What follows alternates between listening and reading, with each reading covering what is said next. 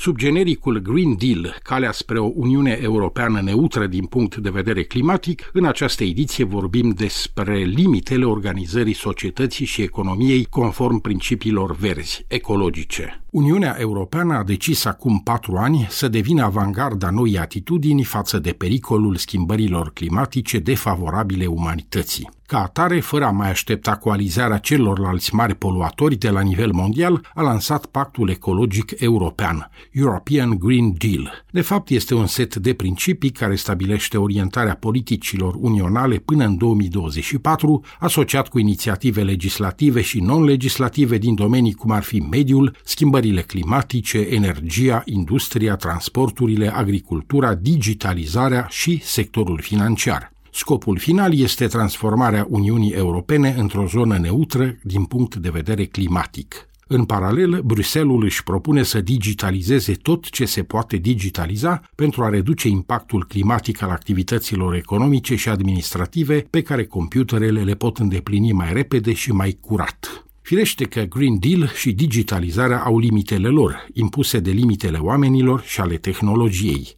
La nivelul vieții de zi cu zi a cetățeanului european, accentuarea importanței ecologiei se manifestă inclusiv la cumpărături. Intervievată de colegii din Danemarca, Vibeke Mirtu Jensen, consilieră pentru mediu în organizația non-guvernamentală Consiliul Consumatorilor, a spus. Vi spurgte i november 2022 øh, de danske forbrugere. În noiembrie 2022 am întrebat consumatorii danezi cum și-au schimbat comportamentul din cauza acestei crize și acolo afirmă că 87% economisesc energie. Am văzut de asemenea că oamenii au început să folosească aplicații, etc.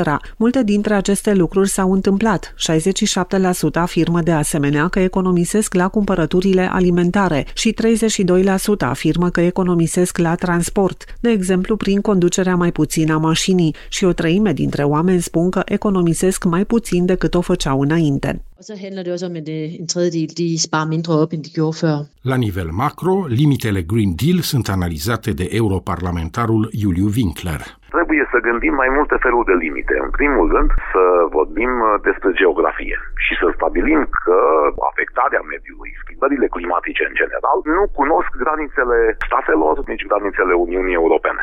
Adică, noi, Uniunea Europeană, care ne-am uh, formulat obiectivul clar de a fi primul continent neutru din punct de vedere al emisiilor cu efect de seră până în 2050, nu putem să obținem efectul de protejare a naturii și de acțiune împotriva schimbărilor climatice dacă nu ne găsim aliați pe glob. La acele conferințe climatice globale care au loc periodic se formulează niște obiective care rămân mai mult deziderate. N-aș spune că degeaba sunt eforturile noastre, pentru că ele trebuie să trezească lumea la realitate, trebuie să formuleze obiective pe care le pot urma, eventual cu alte metode, bineînțeles, și ceilalți. Deci obiectivul unei uh, clime care să permită viața pe pământ și peste 100 sau 1000 de ani, cred că este un obiectiv comun al chinezilor, al americanilor uh, și al europenilor, dacă el este suficient explicat.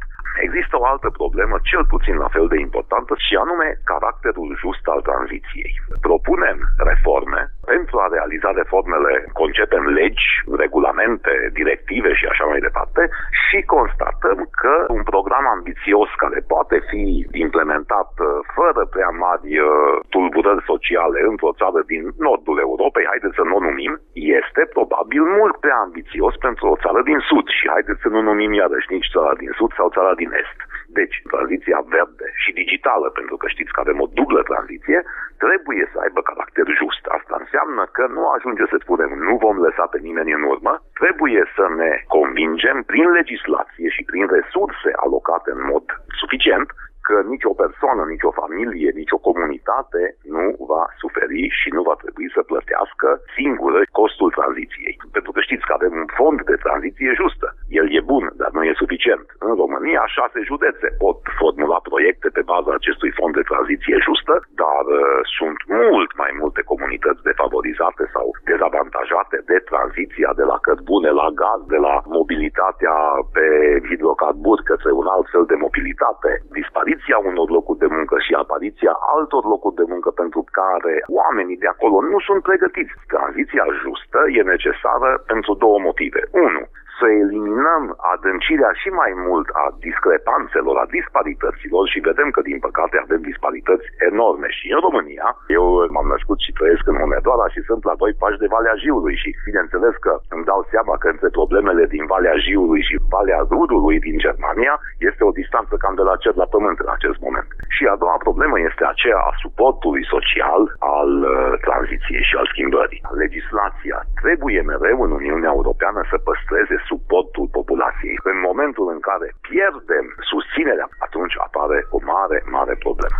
Domnule Winkler, mai sunt două chestiuni pe care v-aș ruga să le rămuriți. Prima se referă la pierderile economice pe care le provoacă tranziția spre verde, care scad calitatea vieții pe ansamblu și doi, de data asta la nivel global privită problema, e vorba de faptul că, de pildă în cazul mașinilor electrice, în timp ce scade poluarea atmosferică în țările care își permit să folosească așa ceva, țările mai prospere în general, crește foarte mult poluarea solului și apelor în țările sărace de unde se extrag materiile prime și unde se fabrică aceste baterii. Cred că este nevoie să ne amintim de celebrul dicton latin Festina Lente.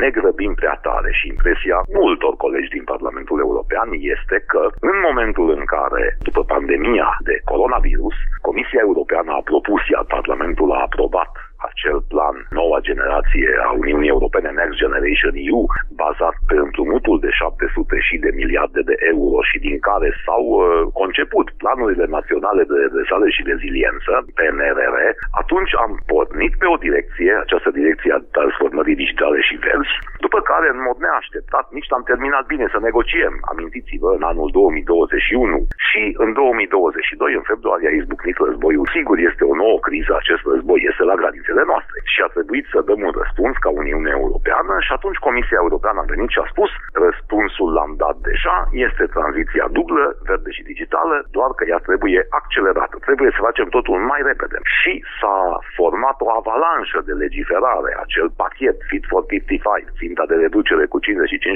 a emisiilor până în 2035. Accelerăm și decidem niște lucruri pe care nu le-am investigat suficient de aprofundat ca și studiu de impact. Foarte bun exemplu ați ales acela al mobilității electrice, cu eliminarea după 2035 a înscrierii de noi mașini cu motoare cu ardere internă, pentru că dacă analizăm întregul ciclu de viață al produsului, constatăm că mașina electrică într-adevăr are emisii zero, dar contribuie la poluare și la schimbările climatice prin modul în care e nevoie de materii prime, de unde sunt ele obținute, faptul că pe anumite continente, mai ales în Africa, avem muncă forțată, avem uh, sclavagism modern, avem tot felul de nenorociri care sunt incompatibile cu valorile noastre democratice de demnitate umană și de drepturile omului și atunci noi încercăm să imprimăm în Parlament această chestiune. Grăbiți-vă mai încet, haideți să judecăm, haideți să facem studii de impact. Din păcate, cei care avem această opinie în Parlament suntem în minoritate. Deci, da, nu vi se am... pare, domnule Winkler, că această Comisie Europeană acordă o importanță disproporționat de mare poluării atmosferei versus poluarea solului și apelor? Comisia Europeană se află într-o eroare pe care noi, cei care trăim în estul Europei, o recunoaștem foarte ușor. Și anume, în momentul în care ei decizii bazate pe ideologie, tu de fapt te afli într-o economie centralizată.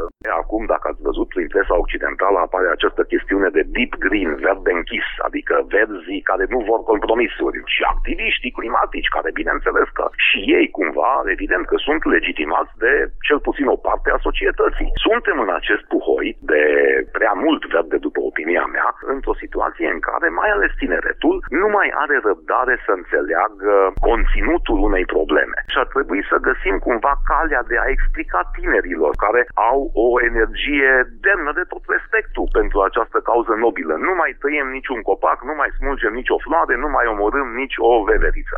Foarte bine, dar ce ne facem cu mixul energetic care are nevoie de energie în bandă, adică are nevoie de surse stabile care pot să vină fie din hidrocarburi astăzi, fie din energie nucleară. Ce este altceva decât o decizie ideologică, neeconomică, impusă acum mai bine de 10 ani de către Angela Merkel, de a renunța total la energia nucleară. Și atunci, uitați-vă la situația interesantă în care se află România, care trebuie să fie simultan membra activă în cele două cluburi energetice europene clubul celor care susțin energia nucleară, condus de Franța, și clubul celor care susțin gazul natural ca energie de tranziție, condus de Germania.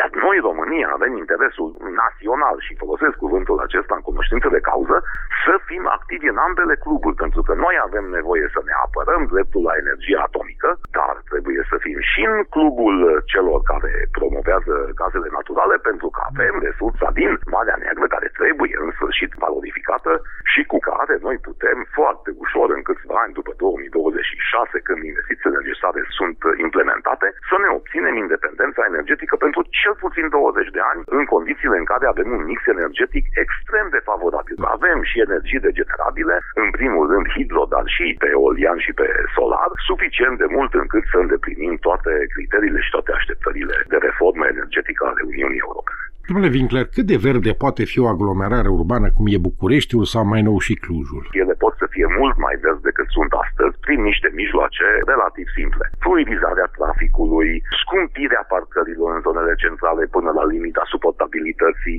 excluderea autovehiculelor sub o anumită normă de poluare din centrele orașelor, pentru că asta nu impietează asupra mobilității nimănui. Nu te obligă nimeni să parchezi lângă statuia din centrul orașului. Deci sunt sunt lucruri care s-au încercat, nu trebuie să inventăm noi uh, absolut nimic, trebuie doar să ne uităm prin Europa să vedem ce soluții sunt, legate în primul rând de transport și de fluidizarea acestuia, apoi în al doilea rând de modul în care se încălzesc uh, locuințele și instituțiile și în al treilea rând sunt legate de eficiența energetică, adică tot ceea ce este vechi cu eficiență energetică foarte scăzută trebuie pe rând înlocuit cu tehnologii noi. Și sigur că avem o imensă provocare pentru că acolo unde este vorba vorba despre un bloc comunist construit în anii 70, bineînțeles că nu avem o valoare arhitecturală, însă noi avem un patrimoniu construit care este de excepție, este o avere pe care, din păcate, nu cred că o putem eficientiza energetic pentru că este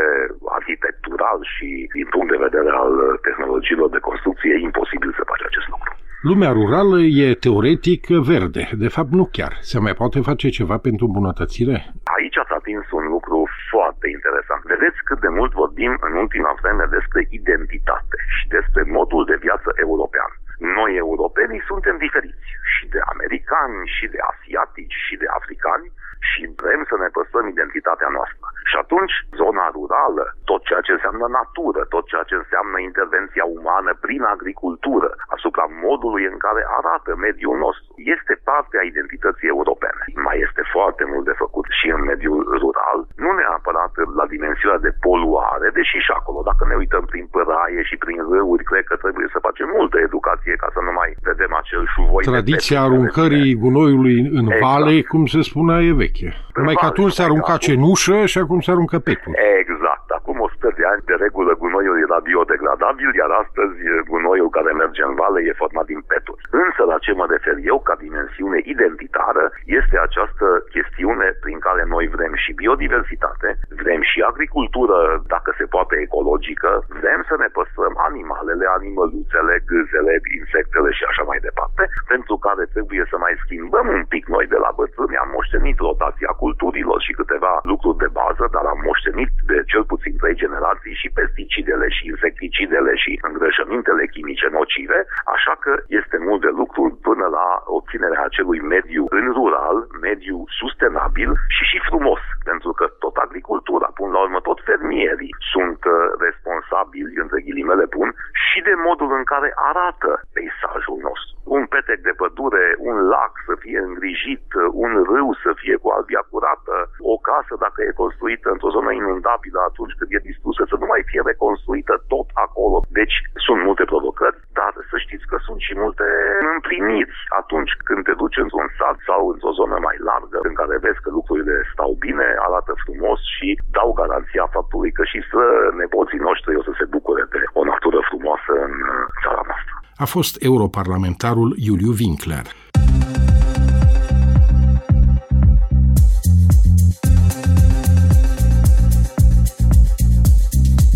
Între măsurile de limitare a factorilor dăunători mediului se numără și digitalizarea. Economia, administrația, chiar viața de zi cu zi vor trebui incluse într-o vastă rețea informatică aptă să crească mult eficiența activităților, dar să și reducă agresiunea asupra mediului. Din păcate, nici în acest domeniu nu lipsesc riscurile și limitările cel puțin deocamdată, după cum afirmă arhitectul software Stelian Brad, președintele Cluj IT Cluster, o asociere a zeci de companii de software și hardware, universități și instituții publice române și străine. Din punctul meu de vedere, de bază este factorul uman. Raportat la care putem să discutăm despre o limită a digitalizării, mai degrabă vorbind de utilizarea tehnologiei digitale în uh, activitățile pe care le întreprindem la nivel de procese, la nivel de instituții și așa mai departe. Această limită umană are o, și o componentă de competențe, dar chiar admițând că toți am fi la cel mai înalt nivel competenți în domeniul uh, tehnologiei digitale și atunci ar exista niște limite de risc. Datele trebuie să fie securizate și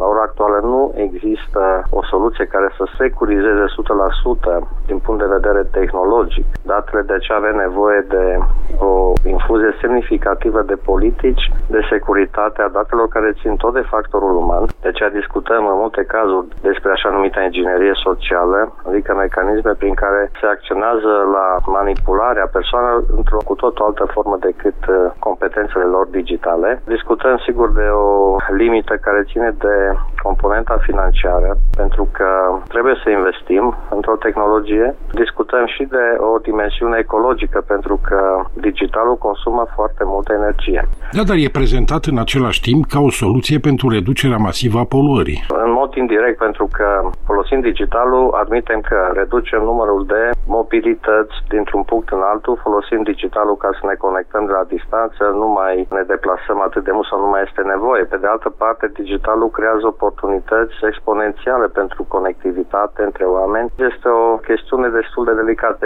exact ca și când discutăm despre vehicule electrice, care sunt prezentate ca și o soluție la reducerea poluării. În realitate există și acea față întunecată. Digitalizarea acolo nu are ce să facă, din păcate, și iarăși ajunge la factorul uman care este dispus să facă sau nu ceva pentru semenii lui. Oricum există și limite tehnologice pentru că multe tehnologii nu sunt compatibile și atunci trebuie să lucreze foarte mult la compatibilizarea tehnologiilor. Avem permanent provocări pe care trebuie să le rezolvăm. Cu alte cuvinte, când discutăm despre inovații, trebuie să ne gândim cât de inteligente sunt toate inovațiile, nu însemnând că avem mai mult uh, inteligență artificială, ci însemnând uh, în ce măsură reușim să diminuăm efecte negative, costuri, energie. Soluțiile ideale sunt acelea care creează cât mai multă funcție utilă. Deocamdată, omenirea pe modelul de gândire pe care îl are n-a reușit să facă acest lucru. Arhitectul software Stelian Brad